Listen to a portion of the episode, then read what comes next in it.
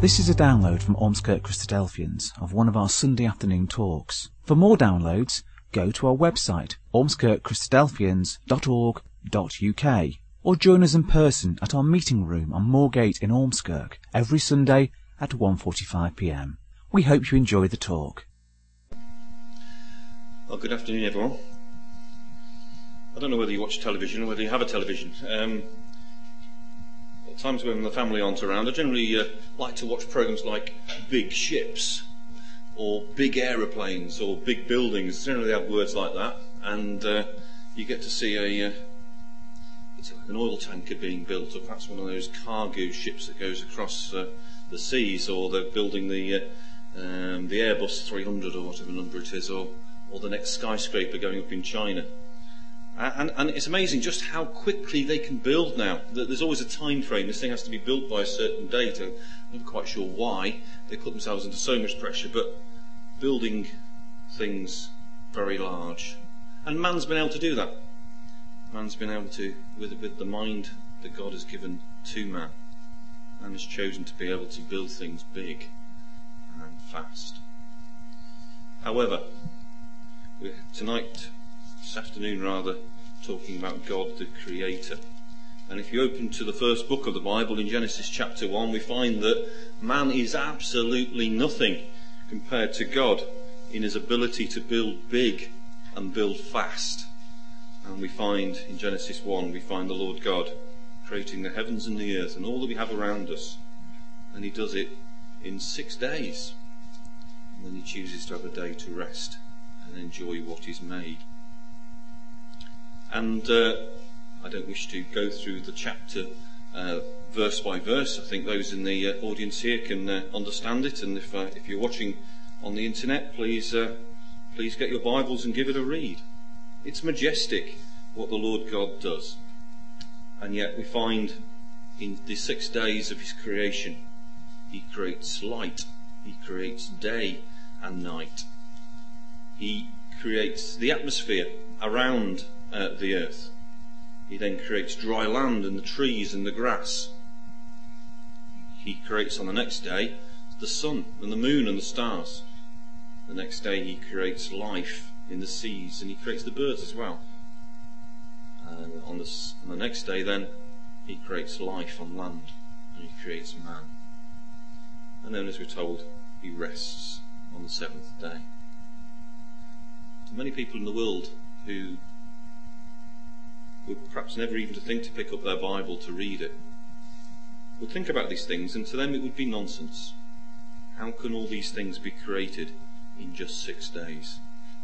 And um, if we find our, ourselves to the verses that talk about um, uh, verse 16 of chapter 1, talks about the uh, um, through from verse 14. And God said, Let there be lights in the firmament of the heavens to divide the day and the night. Let it be for signs and for seasons and for days and for years. Let them be lights in the firmament of the heaven to light upon the earth. And it was so. God made two great lights. The greater light was to rule the day, the lesser light was to rule the night. He made the stars also. I just love that, that the last part of that verse in 16. He made the stars also. Uh, some people would like to think, well, uh, evolution occurred in a certain way, and actually maybe maybe even God caused evolution to occur in a certain way, and a man struggles even to even contemplate what this is about, because what does he do? He he, he creates all these things. Dry land and trees and grass are growing, and then on the next day he's creating the sun, which in our mind for photosynthesis to take place and all that, well, you need the sun there before you can have plants growing. So it doesn't make sense if we were to think about it in our minds. It's nonsense and the stars. He made the stars also as our telescopes, as man's ability to see further and further and further has got better. All they're finding is there is more and more and more galaxies out there. I read something recently that they're deciding perhaps that there will be more stars and more planets in the in the universe than there is sand upon the seashore on the earth. And for those of us that understand the promises to Abraham, wow, what, what, what a thought that would be.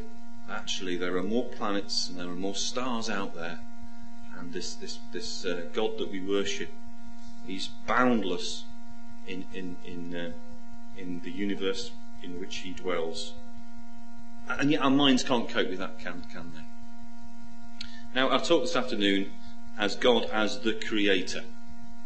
I, am not uh, educated to be able to talk about Genesis 1 in, in such a way as to just remain there. So I'm going to talk about God as a creator, a God who created the heavens and the earth, a God who created all that we understand through Scripture, God who has a plan and purpose with us, God who creates in our lives, and God who will be creating uh, a future for us. So I'm going to go at my title a little like that. God the Creator. God has created a place for us to live. He has a plan and a purpose. He has given the Lord Jesus Christ and He has a plan for us into the future. God has created these things. Come with me to Isaiah in chapter 45, if you will. Isaiah, in the middle of your Bible, you find the prophecy of Isaiah and, uh, and chapter 45. And we pick out just one verse from here. It's verse 18.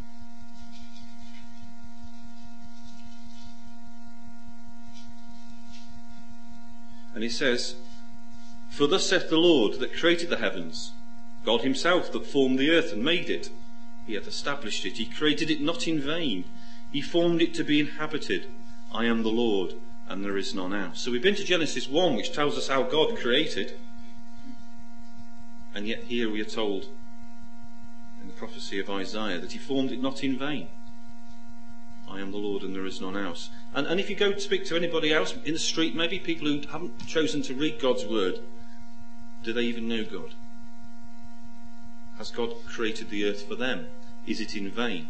They don't even recognize God. They don't even believe that God exists. What is man doing with the earth currently? Why, why have we got uh, the weathers that we do have currently, the, the changes in climate? How have we dug into the ground and taken out all, all the exciting programs I like to watch putting concrete together or putting metal together or all of that. How is it that we have taken from the earth in a very, very uh, disastrous way for it? But here in the uh, in the prophecy in Isaiah, God tells us that this earth that He has formed, it's not been done in vain. He has a plan and He has a purpose. And God is working out that plan.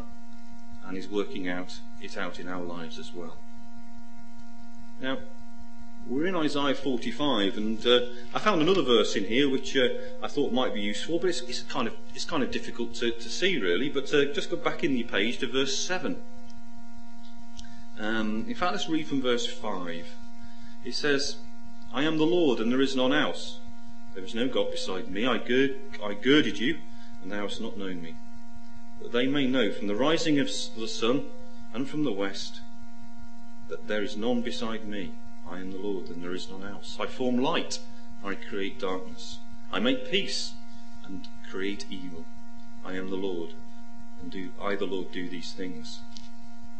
So God the Creator not only created, but is in control of all that goes on. Now that's quite a tricky thing to think about, this verse here. I form light, I create darkness, I make peace, I create evil. And sometimes we see things going on around the world that are difficult to understand. So, let me put it to you that the, the phrase here it says, I make peace and create evil. And the word there, evil, is perhaps conjures up in, in minds, in our minds or other people's minds of, of diff- things difficult to understand. But if we were to think of the word evil there, simply to be talking about trials and tests, that the Lord God makes peace in our lives. And He also places there trials and tests for us to show whether we wish to follow Him or whether we wish to go another way. And so the Lord God then, in our lives, creates the environment in which we live. And we can see that in, in Scripture. We, we, can, we could go to, uh, to Genesis and see Abraham, where Abraham is tested and has to go uh, to a mountain to, to sacrifice his son. And, and God says, No, you, you, won't do that. And he says that at the, the point where Abraham shows his faith.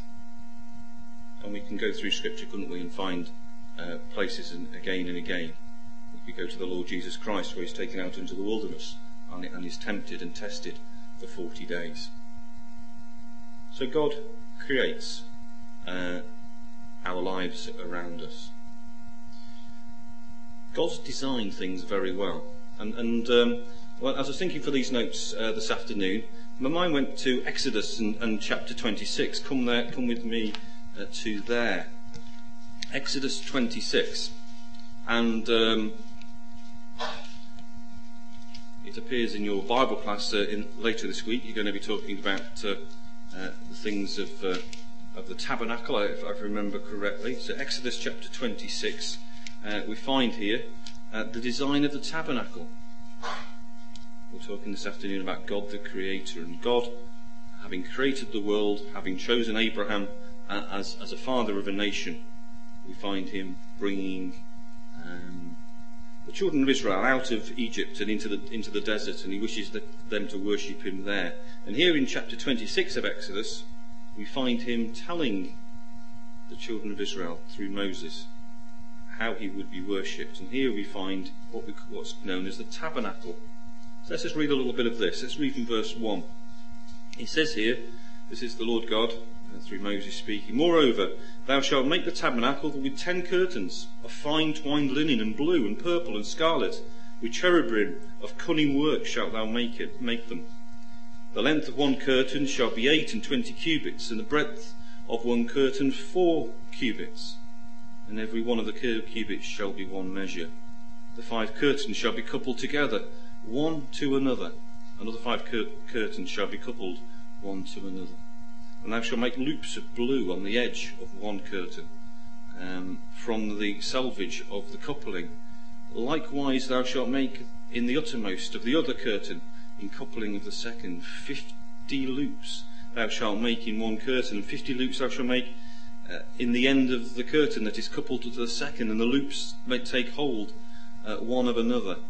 Thou shalt make fifty taches of gold, a couples of curtains together with the taches, and it shall be one tabernacle. And the reason for perhaps reading this together is, is we have a God that we worship that is able to give patterns and blueprints for us to understand and see.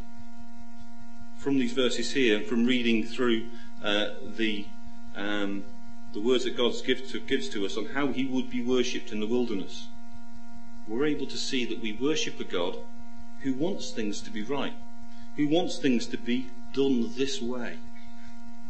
And if nothing else, perhaps it just helps us to understand that God wants to be worshipped in the way that he sets out.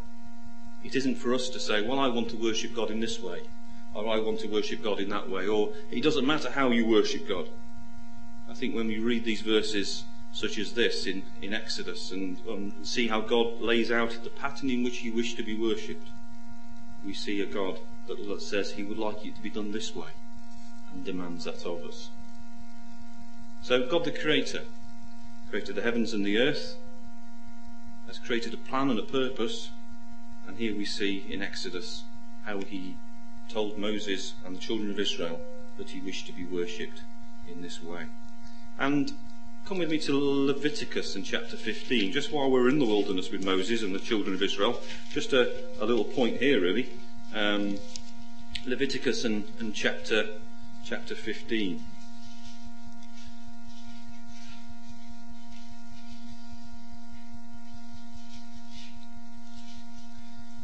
And what's amazing about this is this, these are the laws which are given to the children of Israel and to Moses. And there's, there's a, a million, there's a two million or three million people all living together in the wilderness, having come out, come out of Egypt. And they're, they're given laws and, and encouraged to, to live in this way.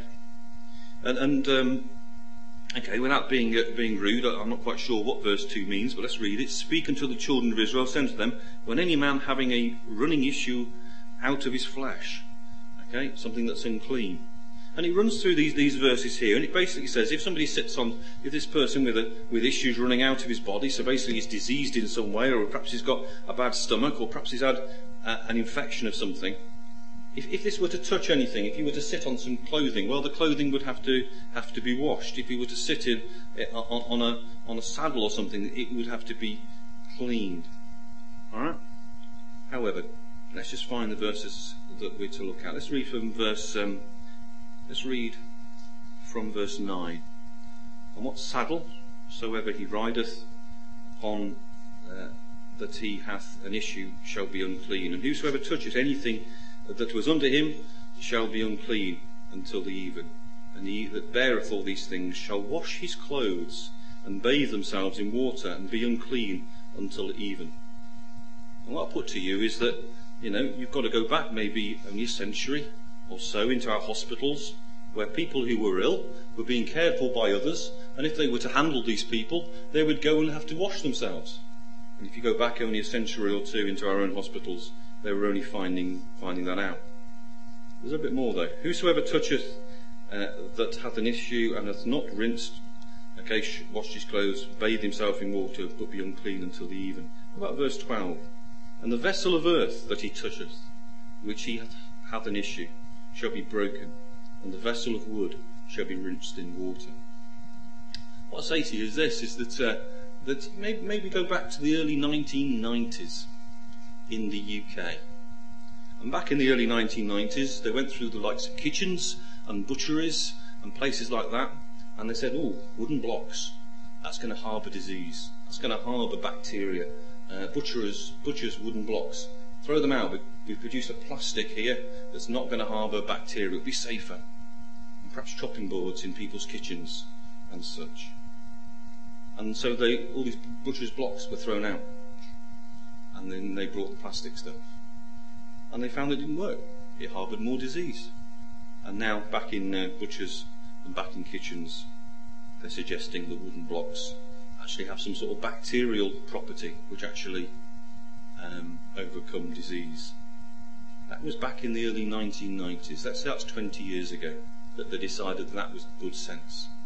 Here, thousands of years ago, the Lord God, in His pattern, as He created, as He gave us uh, good ideas and ways in which we should live and put into his, his laws how we should live. Thousands of years ago. And yet we, we don't wish to listen sometimes, do we? This afternoon we're thinking about God as a creator. And we thought about creation uh, in terms of all the physical, and that's difficult to understand, except I, a simple belief in the, in, in, the, in the God that we worship from Scripture. Um, a God that sent his Son, who died, who lived a perfect life, who died upon a cross, who rose again from the dead, who's coming again in the kingdom which is to come. If we believe these things, believing that God actually formed it, it to me it's not a, a difficult thing. What did the characters of Scripture say about uh, about this? Come with me to that reading that we read in Psalm 104.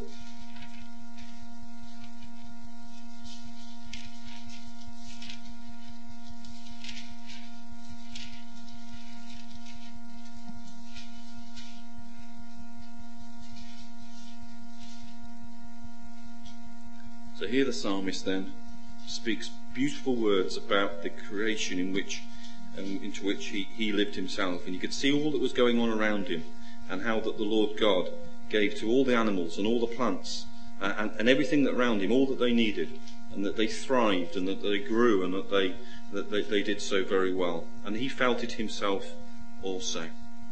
Um, so let's read from verse uh, Let's read from verse 22.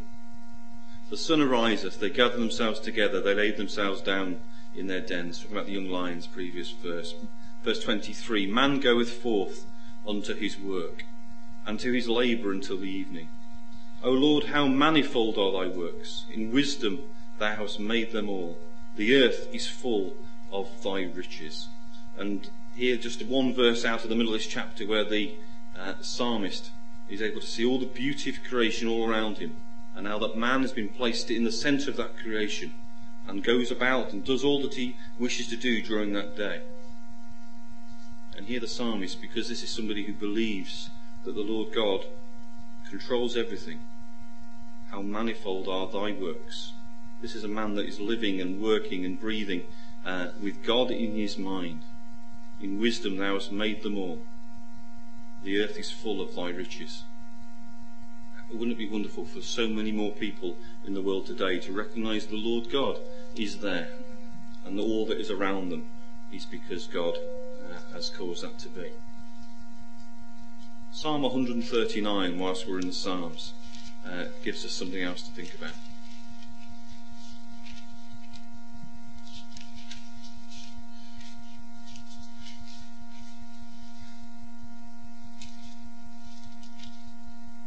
And this is a psalm of David. Uh, the first two verses then. This is what David said, the great king of Israel. O Lord, thou hast searched me and known me. Thou knowest my downsitting and mine uprising. Thou understandest my thoughts afar off. So David here recognized that God, God was in his life, that God knew everything, everything that he did. Let's just pick up two other verses, verse 13 and 14. Thou hast possessed my reins, he says. Thou hast had control of my life. Thou hast covered me from my mother's womb. You've known about me even before I was born. Verse 14. I will praise thee, for I am fearful, fearfully and wonderfully made. Marvellous are thy works, and that my soul knoweth right well. David here, the psalmist here, recognizes as he praises God his, his own life, his own being, his hands and, and, and his life and, and, and all that he did was, was because God had allowed him to, to, to be doing that. I'm fearfully and wonderfully made. Marvellous are thy works in my life. And that my soul knows that just right, is what he says. In the margin, he knoweth it greatly. So, we've, we've looked at David then as a man who understood that God was there in his life, that God had created him and placed him in this, in this world in which he lived. Uh, David being that man after God's own heart. Come with me to Daniel though, because there was somebody who, who didn't believe it and, uh, and had to be told where he was. Come with me to, uh, to Daniel in chapter 4.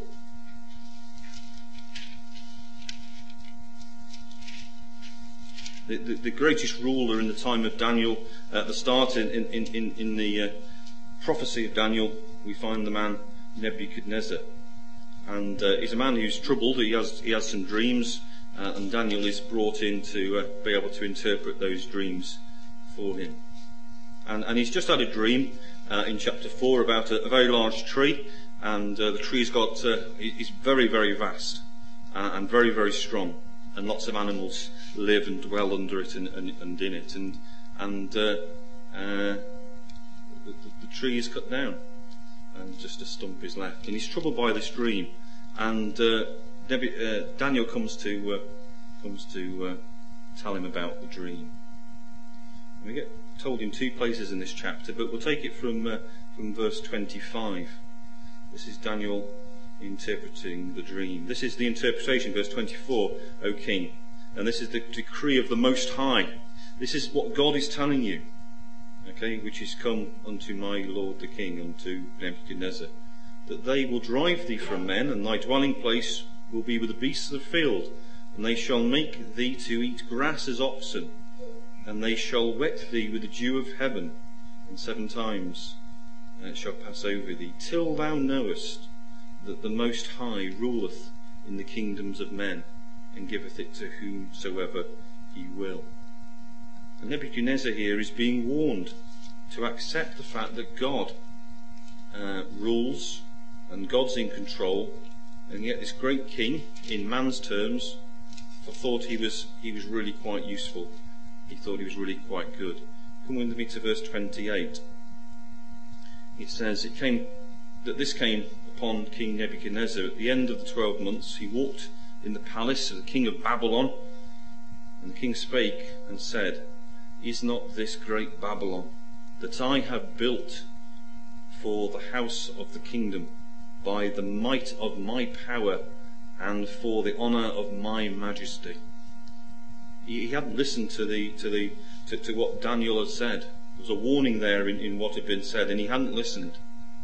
And what does verse 31 say? While the words were in the king's mouth, he fell uh, there fell a voice from heaven saying, O Nebuchadnezzar, um, to thee it is spoken, the kingdom is departed from thee. And, and, the following verses, if you're reading them, says that he ends up being driven out into the fields and acts as an animal and starts eating the grass of the field and, and, and hair grows on him and, and he's there for, for a long period until he came to know uh, that God rules in the kingdoms of men. David, we read, was a man who recognized God's creation around him and his part in it.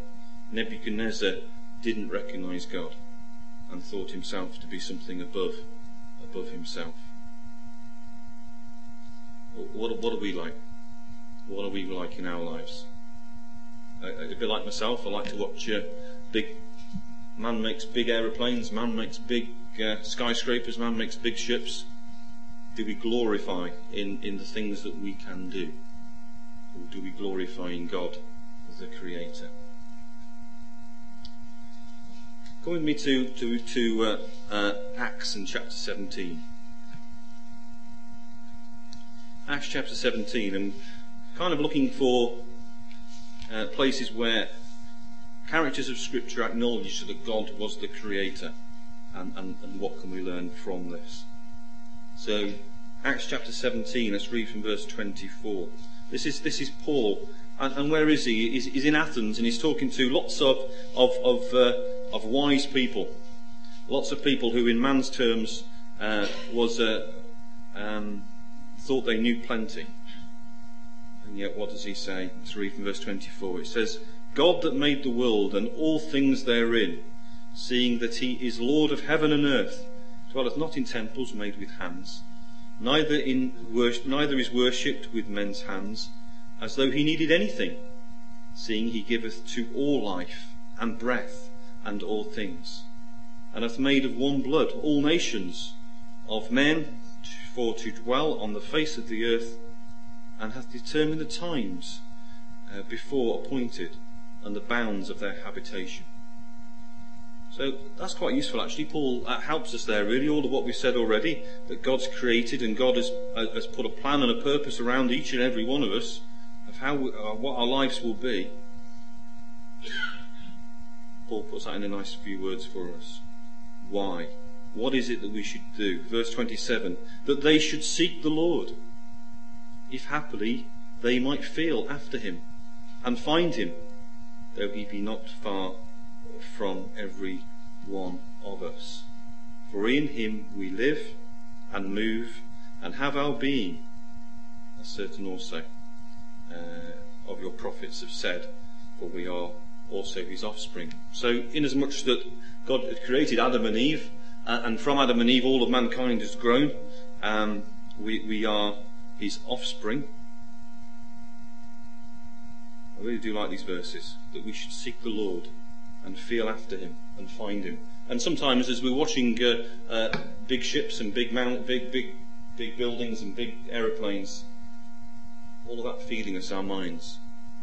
Should we push it aside a little bit and actually try to seek out uh, the Lord God?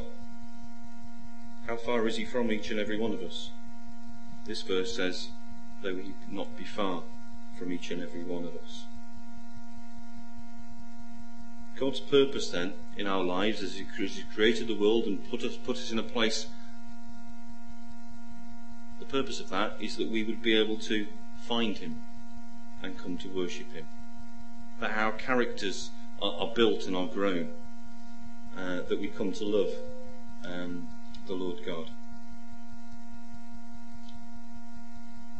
Go with me to Luke and chapter 1. What has God created for us? What is God's plan and purpose? How has He created uh, things such that we will be brought to Him in the kingdom that is preached from this place each and every week? So we find in, in Luke chapter 1 uh, and from verse 30 the, the words of this angel who comes to Mary and says, The angel of the Lord said unto her, Fear not, Mary, for thou hast found favour with God. Behold, thou shalt conceive in thy womb and bring forth a son, and shalt call his name Jesus. He shall be great, and be called the Son of the Highest.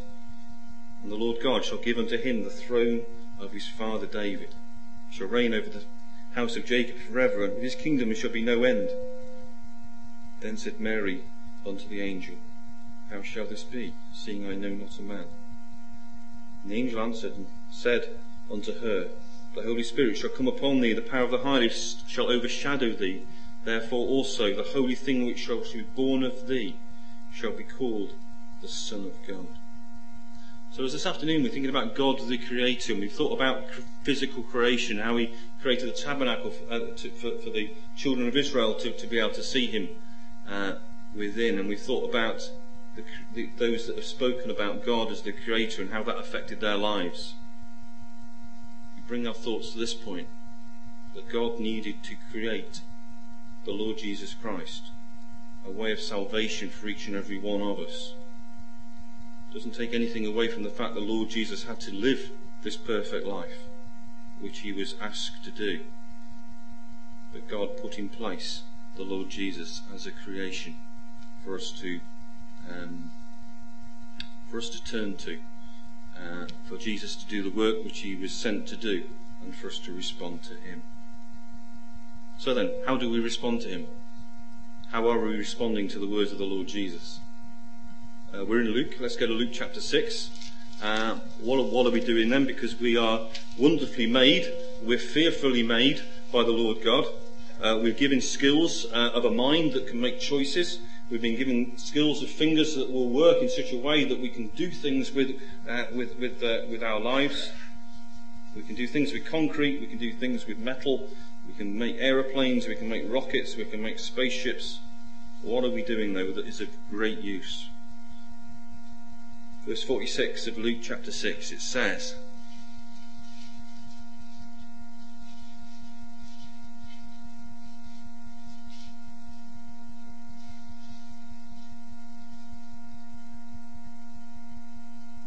And why call ye me Lord, Lord, and do not the things which soever I say?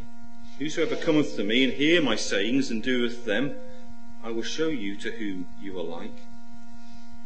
He is like a man who is who, which built a house and digged deep and laid the foundations on a rock.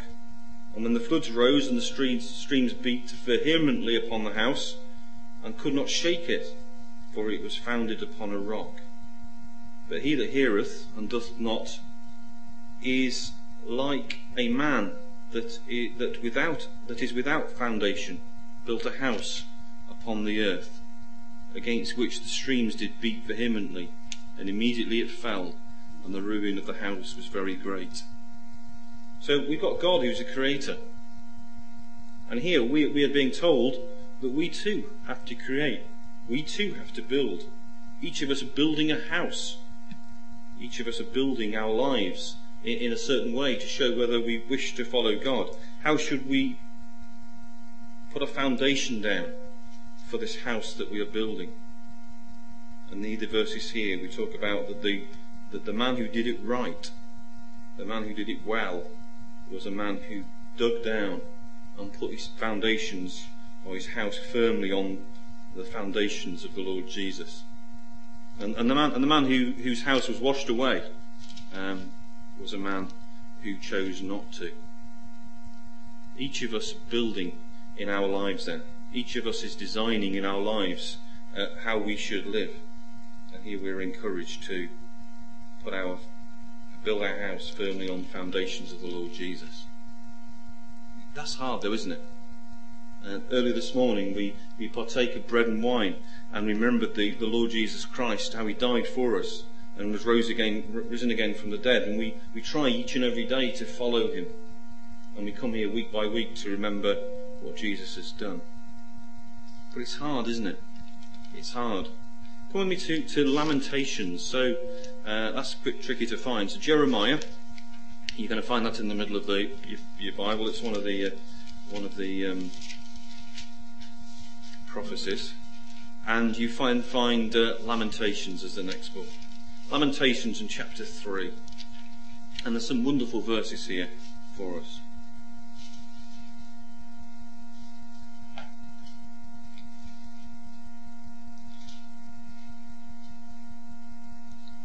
Let's read from verse 22. It is of the Lord's mercies that we are not consumed because his compassions fail not. They are new every morning. Great is thy faithfulness, it says. And we have a hymn we sing, don't we, where I'm sure these, word, these those words are, are in that hymn, uh, Great is thy faithfulness, new every morning. And, and we were talking this afternoon about God, the Creator, the one who created the heavens and the earth, the one who put all, that, all therein. And, and He's created to the Lord Jesus Christ, and we were expected to try and follow Him, but it's difficult, isn't it? And yet, God, in His mercy, has created each and every new day for us.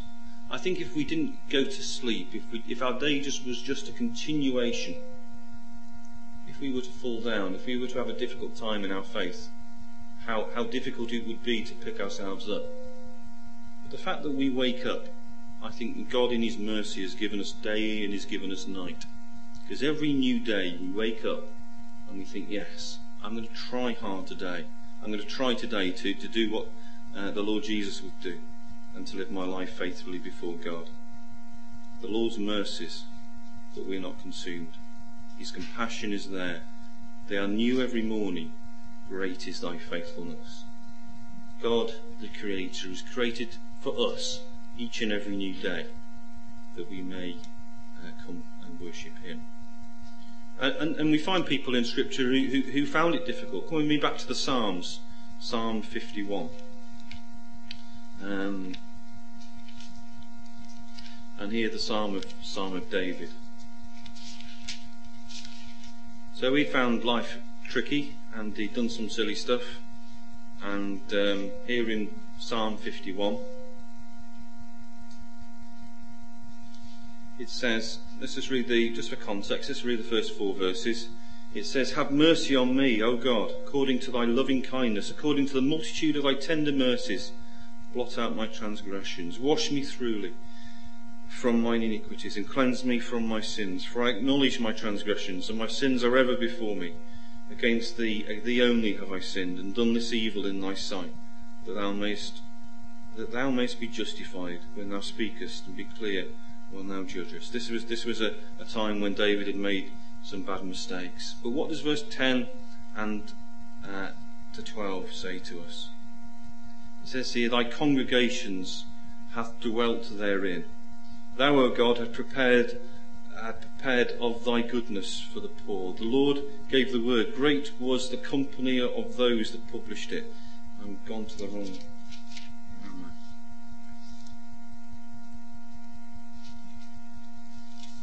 I've just flipped over too many pages. Let's go back. Where was it? Psalm 51. Right. Let's do a page. There we go. Okay, on to verses. Uh, we're saying the same chapter of Psalms, and now to verse 10. And it's quite simple there, isn't it? What does it say? Create in me a clean heart, O God, and renew a right spirit within me.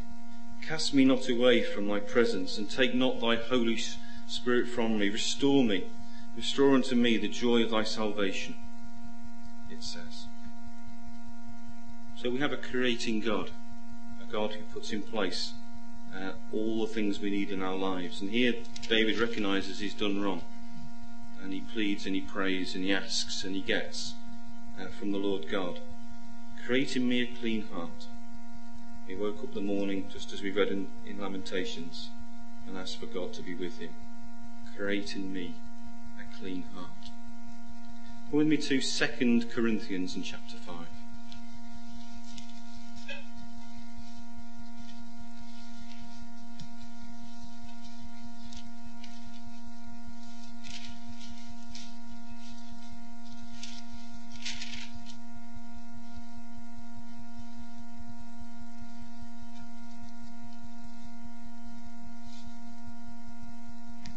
2 Corinthians in chapter 5, reading from verses 17 and 18.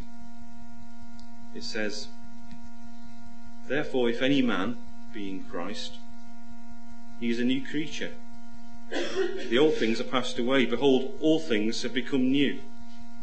And all things are of God, who hath reconciled us to himself by Jesus Christ, and hath given us to the ministry of reconciliation. So we're encouraged to wake up each and every new day to ask God to instill in us a new heart, and for us to associate ourselves through the waters of baptism with the Lord Jesus Christ. And we read in these verses here that if we are in Christ, if we've been baptized into the saving name of the Lord Jesus Christ, we are, as it were, a new creature. We have a new beginning. We are a new creation. The old things are passed away. Behold, all is become new. And this is the case if we are, if we've taken on the saving name of the Lord Jesus. Two more places to go to. Um, while we're in Corinthians, let's come back to 1 Corinthians and chapter 12. God the Creator is our thoughts this afternoon. And there's a beautiful verse here, um, 1 Corinthians in chapter 12, and it talks about the Spirit gifts here, which were given to the early church. But even so, this chapter and other chapters talk about how we should be together, uh, how we should live together uh, in, in our ecclesias as brothers and sisters, one, one with another. Um, let's read from verse 13. For by one Spirit are we all baptized into one body, whether we be Jew or Gentile, whether we be bond or free, uh, we are all made to drink in, in, into one Spirit. For the body is not one member, but many. Okay, so there's, there's, there's, there's many of us uh, that, that come together and join together. If the foot shall say, Because I am not the hand, I am not of the body, uh, it is, is it therefore not of the body? If the ear shall say, Because I am not the eye, I am not of the body, is it therefore not of the body? If the whole body were an eye, uh, where would be the hearing? If the whole were the hearing, where would be the smelling? And, and this is a picture of, of, how brothers and sisters of the Lord Jesus should gather together, and they shouldn't look upon them each self as saying, Well, I'm really more important, and, and, and, you're not important. They should look upon each other in, in a very careful but, but loving, loving way. You shouldn't think yourself to be more important than one another. Why have I brought you here? Well, let's have a look at verse 18. For now hath God set members, every one of them, in the body, as it has pleased him. So, God the Creator is our title this afternoon, and fellow believers that are drawn together are brought together because God has chosen for them to be there. That's what it says in verse 18. But now hath God set members, every one of them, in the body, as it hath pleased him. That's a wonderful thing, isn't it? Well, why are you sitting in here this afternoon with those that are around you? The scripture tells us because God has created this environment and that He wishes you to be here. What a wonderful, wonderful thought for us to have of this God that created and continues to create day by day for us. Last place, Isaiah 65. Why would I want to take you there? Because we are waiting for the Lord Jesus Christ to come back to the earth, to be ready for Him, and to be part of that kingdom age which is to be here. And here in, in Isaiah, and it's, it's there in many other parts of Scripture, we find these sorts of phrases. Let me read these verses to you. From verse 17 of Isaiah 65, it says, For behold, I create new heavens and a new earth, and the former shall not be remembered, nor come into mind. But be ye glad and rejoice for ever in that which I create. For behold, I create Jerusalem, a rejoicing, and her people a joy. And I will rejoice in Jerusalem, and joy in my people, and the voice of weeping shall be no more heard in her, nor the voice of crying. There shall not there shall be no more thence an infant of days, nor an old man that hath not filled his days. For the child shall die a hundred years old, but the sinner being an hundred years old shall be accursed. And they shall build houses and inhabit them, and they shall plant vineyards and eat the fruit of them. They shall not build, or inhabit, or, or, and another inhabit. They shall not plant, and another eat. As the days of a tree that are the days of my people, and mine elect shall shall long enjoy the works of their hands. They shall not labour in vain, nor bring forth for trouble for they are the seed of the blessed of the Lord, and their offspring with them. it shall come to pass that before they call, I will answer, and will hear, and while they are yet speaking, I will hear. The wolf and the lamb shall feed together, the lion shall eat straw like the bullock, the dust shall be the serpent's meat. They shall not hurt nor destroy in all my holy mountain, saith the Lord.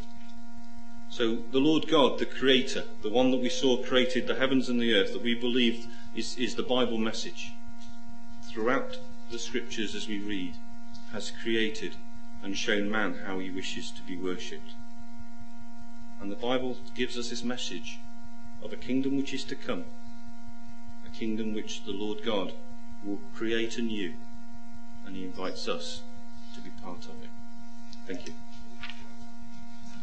We hope you enjoyed that talk.